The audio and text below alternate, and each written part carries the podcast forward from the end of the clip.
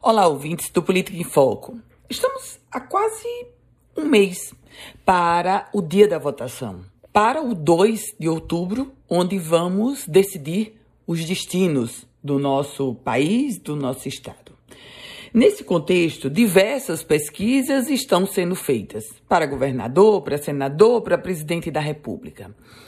Mas há um fato que chama muita atenção na sucessão do Rio Grande do Norte a eleição para deputado estadual e a eleição para deputado federal. Projeções são feitas as mais diversas, sobretudo em um contexto inédito onde nós vamos ter uma eleição, já estamos tendo uma disputa que não tem coligação. Cada partido vai eleger os seus, ou tentar eleger os seus, porque pode ser que um partido não eleja nenhum.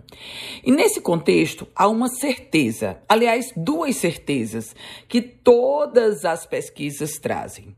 A primeira certeza é: o eleitor potiguar está extremamente indeciso, indefinido sobre a escolha para deputado estadual e para deputado federal.